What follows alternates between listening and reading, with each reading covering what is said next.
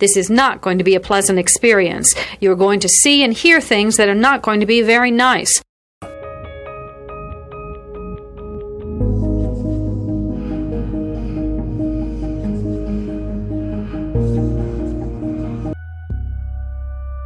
Experts divide serial killing into two general types organized and disorganized. An organized killer brings everything he needs to complete the murder. A disorganized killer improvises. Begin.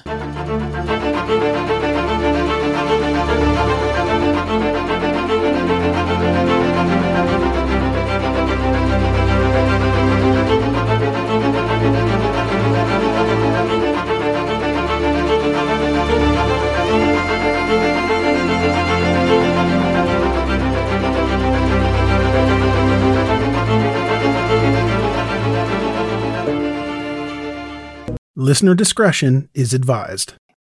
Hi, I'm Daniel, founder of Pretty Litter. Cats and cat owners deserve better than any old fashioned litter. That's why I teamed up with scientists and veterinarians to create Pretty Litter. Its innovative crystal formula has superior odor control and weighs up to 80% less than clay litter.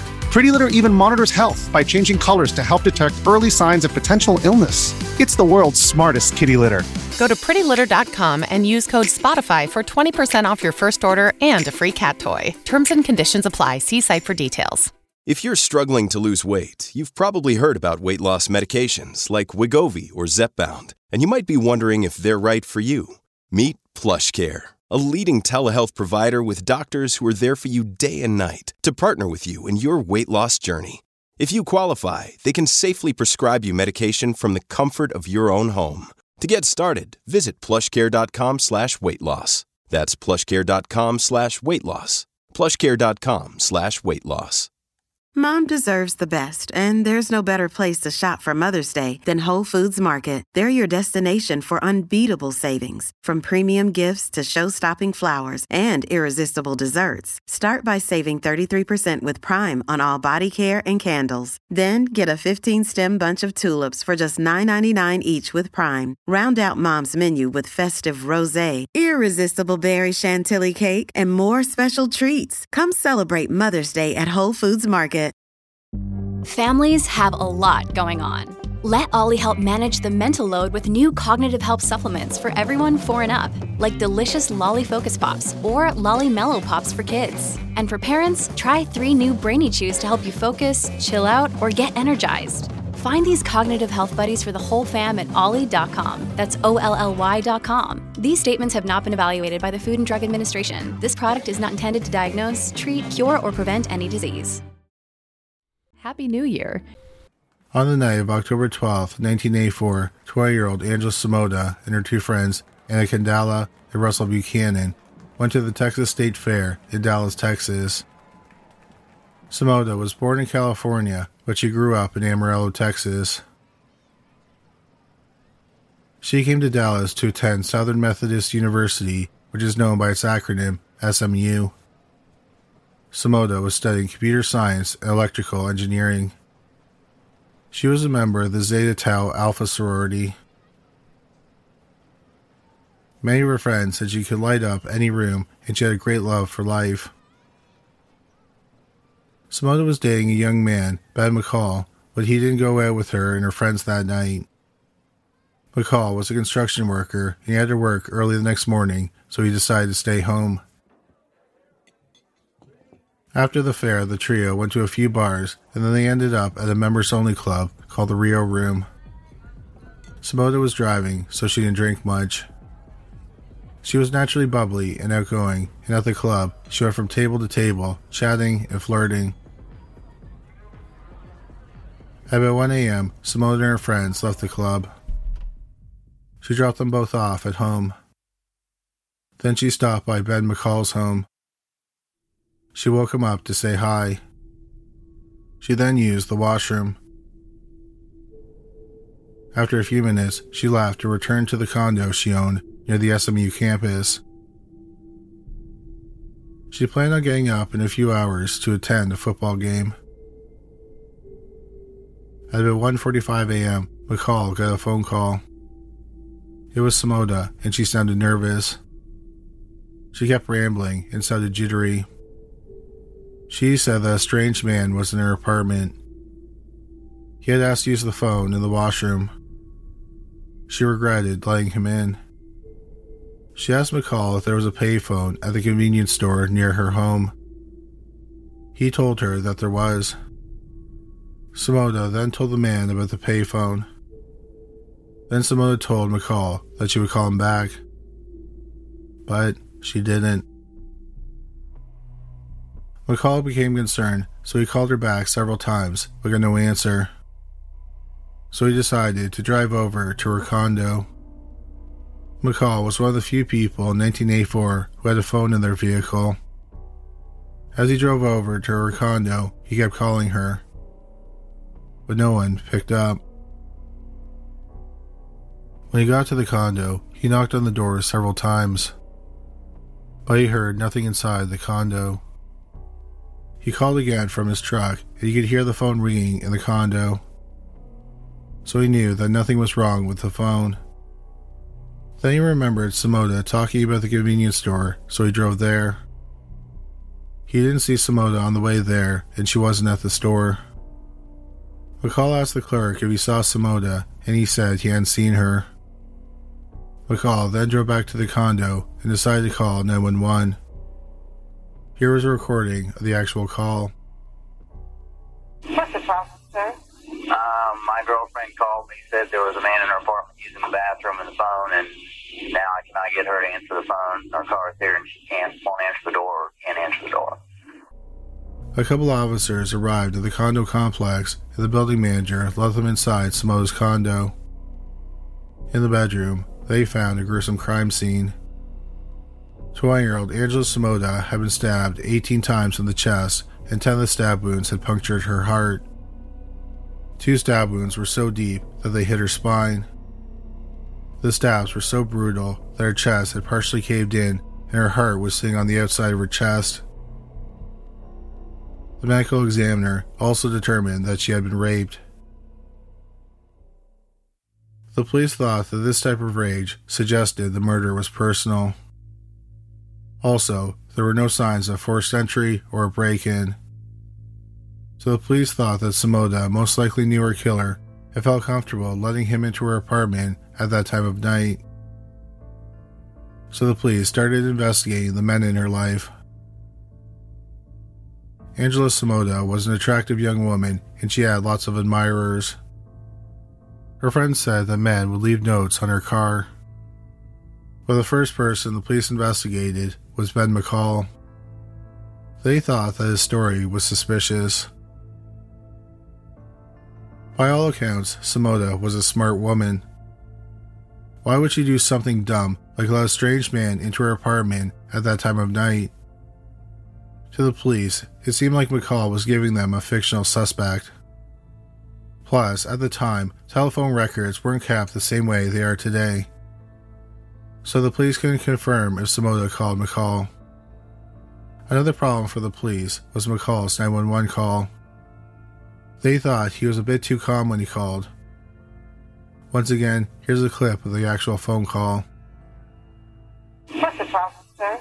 Um, my girlfriend called me, said there was a man in her apartment using the bathroom and the phone, and now I cannot get her to answer the phone. Our car is here, and she can't, won't answer the door, can't answer the door.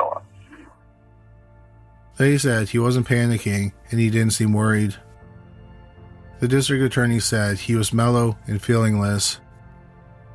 McCall was able to come into the condo with the officers, but he stayed in the living room while they searched it. When the officer told him that Samota was dead, McCall didn't ask any questions, like how she died. This seemed unusual to the police. Many people would ask how their loved one was killed. So they suspected that he might not have asked because he already knew how she died because he was the one who killed her. Whoever killed Angela Samota would have gotten a lot of blood on them. But there was no blood on McCall. It was quite the opposite. He was wearing a freshly pressed shirt and he smelled of soap. The officers thought that this was odd because he said that Samota had woken him up on her way home and then she had called him about the strange man in her condo. After that call, he drove over. If he was concerned about his girlfriend, wouldn't he have rushed to her condo? Why did he take the time to wash up? Also, why did he clean himself up? Wouldn't getting to her condo be most important? The police's theory was that McCall was mad that earlier that night she went out with a student named Russell Buchanan. McCall then went over to her condo and raped and murdered her in a jealous rage. Another suspect was Samota's ex boyfriend, Lance Johnson. Samota and Johnson dated when they were in high school and during Samota's first year at SMU. He seemed to be obsessed with her. Even after they broke up, he would drive over 360 miles from Amarillo to Dallas on weekends, uninvited, just to try to see Samota. Johnson was considered a suspect because he was known to have a temper. One time, Samota called her friend because Johnson was in her apartment and he was cutting up her clothes with a knife. He had also threatened her with a knife. Since Samota was viciously stabbed to death with a knife, Johnson found himself at the top of the suspect list. But the police had other men they considered persons of interest. One of those men was Russell Buchanan. Buchanan was an SMU student and he was studying architecture. He had met Samota at a mixer a few weeks before her murder. According to some people, he was infatuated with Samota. Buchanan denied he was interested in Samota. Buchanan lived about five minutes away from Samota. Buchanan told the police he was home alone when Samota was murdered, which wasn't a very good alibi. The police theorized that after Samota dropped him off, he walked over to her condo. He talked his way into her apartment. He then tried to convince her to have sex with him, but she turned him down. He snapped and then raped her. Then, since she could identify him, he murdered her. Buchanan also did something suspicious after the murder. He left town for about 24 hours. He said he went to Houston to go to a wedding. The police were able to verify that he attended the wedding, but they were still suspicious of him. Here is a quick word from our sponsor. We take this few seconds off to inform you, our valued loyal listener, about the best health and fitness podcast shows from the Nezpod studios. Join us as we give you the best of the best health and wellness updates you can rely on for the treatment of chronic health problems. Classic functional medicine back to basics health tips and special updates from the best doctors in the United States of America. Check out this health and wellness podcast shows. Explore Health Talk Weekly, Healthy Lifestyle Matters, Excellent Health Digest, Healthy and Free Daily, and last but not least, Weekly Health and Fitness Corner. Also, check out Nasty Boy CC, the truest story never told fiction podcast, for that real life on the go experience with the 27 year old Golden Boy, who made our guest invite number one list. He tells us about his story as it happens in real time and in real life. It's Nasty Boy CC, the truest story never told. Go get a load of that happiness because happiness is healthy as we know it. Join us every week as we continue to provide you the best of health and fitness wellness updates from around the globe. Enjoy the show.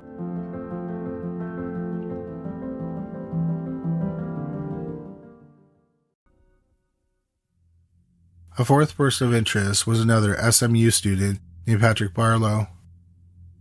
Barlow had a crush on Samota and he had asked her out on several dates. But it turned out that he had an airtight alibi, so he was the first person eliminated as a suspect. The police had a valuable piece of evidence the killer's semen. Since it was 1984, they could not create a DNA profile from it. But what they did know was that there were two groups of people secretors and non secretors. We all have a blood type, and a simple blood test can reveal what type of blood we have. For secretors, their blood type can be found in other fluids like saliva, mucus, and in men, semen. About 80% of the population are secretors.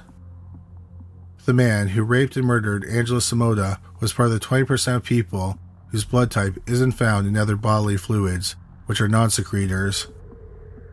So the police collected blood and saliva samples from the prime suspects. It turned out that the current boyfriend, Ben McCall, and the ex boyfriend, Lance Johnson, were both secretors. Johnson also had an alibi for the time of the murder. He was at his parents' house hundreds of miles away, and then he was at work the next morning. Ben McCall's car and apartment were searched. No traces of blood were found in either. They also found no scratches or marks on his body that indicated he committed a violent murder. Hey, it's Kaley Cuoco for Priceline. Ready to go to your happy place for a happy price? Well, why didn't you say so? Just download the Priceline app right now and save up to 60% on hotels. So, whether it's Cousin Kevin's Kazoo concert in Kansas City, go Kevin, or Becky's Bachelorette Bash in Bermuda, you never have to miss a trip ever again. So, download the Priceline app today. Your savings are waiting. Go to your happy place for a happy price. Go to your happy price, Priceline. So they were both eliminated as suspects. But it turned out that Russell Buchanan was a non secretor. He also didn't have a solid alibi, so he became the prime suspect in the case. But there was a problem with the theory that Buchanan killed Samota. At first, the police initially thought that Ben McCall might have been lying about the phone call of a stranger being in Samota's apartment. But since McCall didn't kill her, he had no reason to lie. McCall knew Buchanan, so Samota probably would have mentioned him by name. Instead, she specifically said it was a stranger. The police ignored this fact and kept Russell Buchanan under surveillance for six months. They also brought him in for interrogation several times. They asked one of Samota's friends, Sheila Gibbons, to have dinner with Buchanan, and she agreed. During dinner, Gibbons and Buchanan talked about the murder, and Buchanan was adamant they didn't do it. The police had Buchanan take a polygraph exam, and he agreed. He said he had nothing to do with the murder, and he knew nothing about it. Originally, it was determined that he was telling the truth. But then months later, they re examined the results and decided that he was being deceptive. Buchanan then hired a lawyer and stopped cooperating with the police. Then, several months later, he moved to London, England to do his master's. When their prime suspect stopped cooperating and was no longer living in the country, the detectives gave up on the case. So the case went cold. And it stayed that way for 20 years. During those 20 years, Russell Buchanan moved back to the Dallas area and he was a well known architect. In 2004, a woman named Sheila Wysocki called the Dallas Police Department and wanted to know if any progress had been made on Angela Samota's case. Sheila's maiden name was Gibbons. She was Samota's friend from SMU. She was the friend who went to dinner with Russell Buchanan at the request of the police.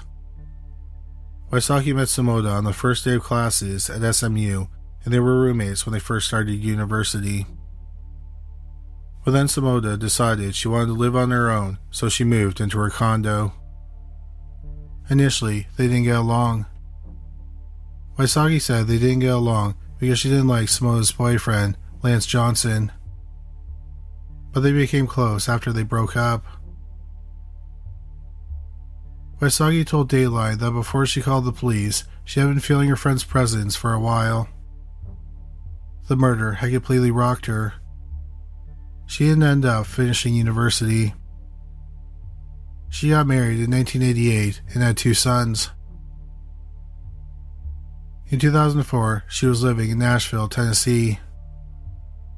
One night, she was doing homework for a Bible study class. She looked up and saw a vision of Angela Samota sitting there.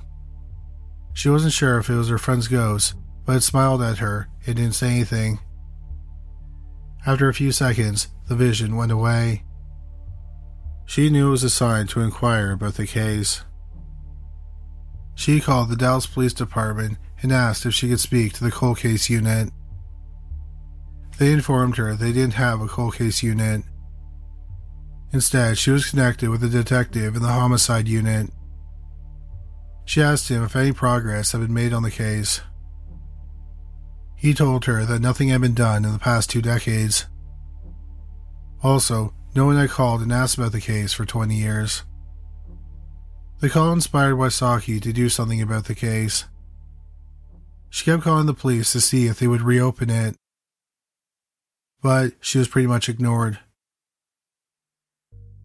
Over the next two years, she made over 700 phone calls to the Dallas Police Department. One problem was that Dallas had a high murder rate. So their police department didn't have a budget to create a cold case unit because all their money went to investigating new homicides. Wysocki lived in a gay community in Nashville, and she was venting to the head security about her problems with the Dallas police. The head security suggested that she get her private investigator's license.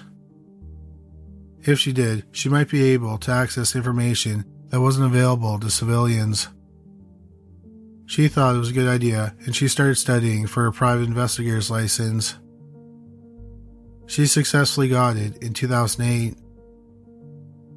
After Wysocki became a private investigator, she contacted the Dallas Police Department once again and she asked to see the case file on her friend's murder. But they continued to brush her off. They told her there wasn't much evidence to work with. They said that the rape kit was lost in a flood in 1990. Without the rape kit, they couldn't do a DNA test. This didn't sit well with Wysocki, so she kept calling. One day, she was talking to a rookie detective. He looked at the file and he said he didn't think the physical evidence was lost. He said that he would look into it and get back to her. But he never called her back. Finally, in 2008, the Dallas Police Department assigned two detectives to investigate cold cases. Wysocki was shocked when one of the detectives called her. She had received very few phone calls from the Dallas Police Department. The detective said she would reopen Angela Samota's case. Wysocki thought that they opened the case because they were sick of dealing with her. In evidence, it turned out that they had swabs from the rape kit, which meant they had the killer's semen. They also had Samota's fingernail scrapings, where they could also get DNA. In 2009, they got the results of the DNA tests. A match had been made. For decades, Sheila Wysocki was convinced that Russell Buchanan had killed her friend. She wanted to get the DNA tested so that he could finally be arrested. But it wasn't his DNA. After getting the DNA results, a police sergeant called Buchanan and apologized on behalf of the Dallas Police Department. Buchanan told Dateline that he doesn't hold any ill will towards the Dallas Police Department. So if Russell Buchanan didn't kill Angela Samota, who did? The DNA belonged to a 61 year old man named Donald Andrew Bess.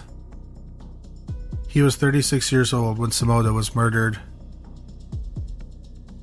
Bess had a disturbing criminal record. Here is a quick word from our sponsor. We take this few seconds off to inform you, our valued loyal listener, about the best health and fitness podcast shows from the Nezpod studios. Join us as we give you the best of the best health and wellness updates you can rely on for the treatment of chronic health problems. Classic functional medicine back to basics health tips and special updates from the best doctors in the United States of America. Check out this health and wellness podcast shows. Explore Health Talk Weekly, Healthy Lifestyle Matters, Excellent Health Digest, Healthy and Free Daily, and last but not least, Weekly Health and Fitness Corner. Also, check out Nasty Boy CC, the truest story never told fiction podcast, for that real life on the go experience with the 27 year old Golden Boy, who made our guest invite number one list. He tells us about his story as it happens in real time and in real life. It's Nasty Boy CC, the truest story never told. Go get a load of that happiness because happiness is healthy as we know it. Join us every week as we continue to provide you the best of health and fitness wellness updates from around the globe. Enjoy the show.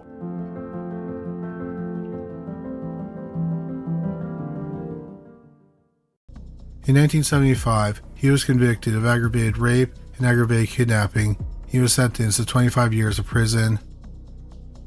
But for some reason, he was paroled in 1984 after serving only a third of his sentence. Seven months after he was paroled, Angelo Samota was killed. Bess was arrested in 1985 for three violent sexual assaults.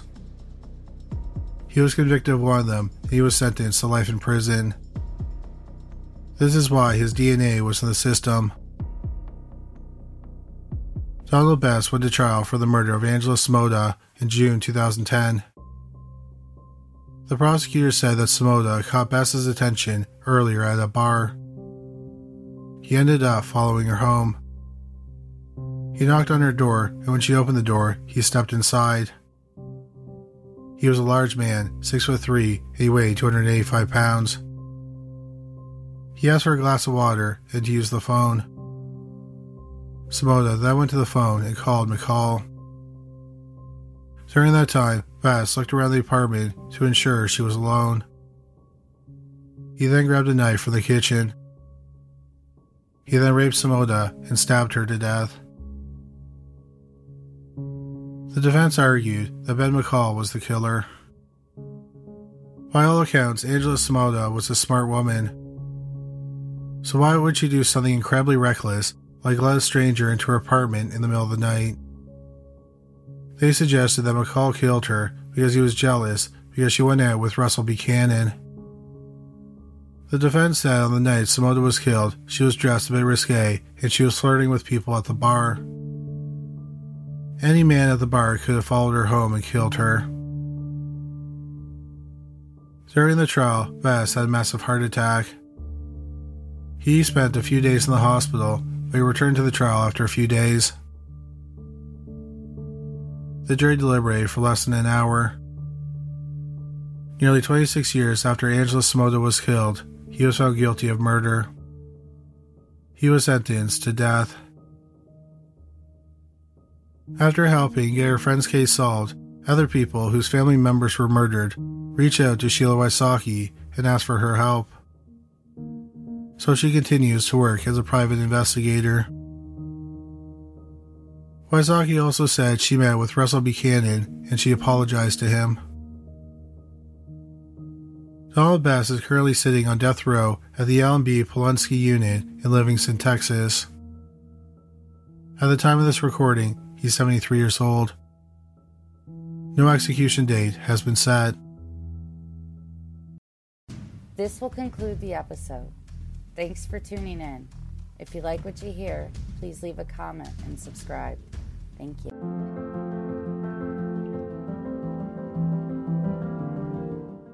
We have a great show today, but first, take a second to make sure you've subscribed to our show wherever you're listening to podcasts. It's the best way to make sure you don't miss any of our episodes. Thanks. This will conclude the episode. Thanks for tuning in. If you like what you hear, please leave a comment and subscribe. Thank you.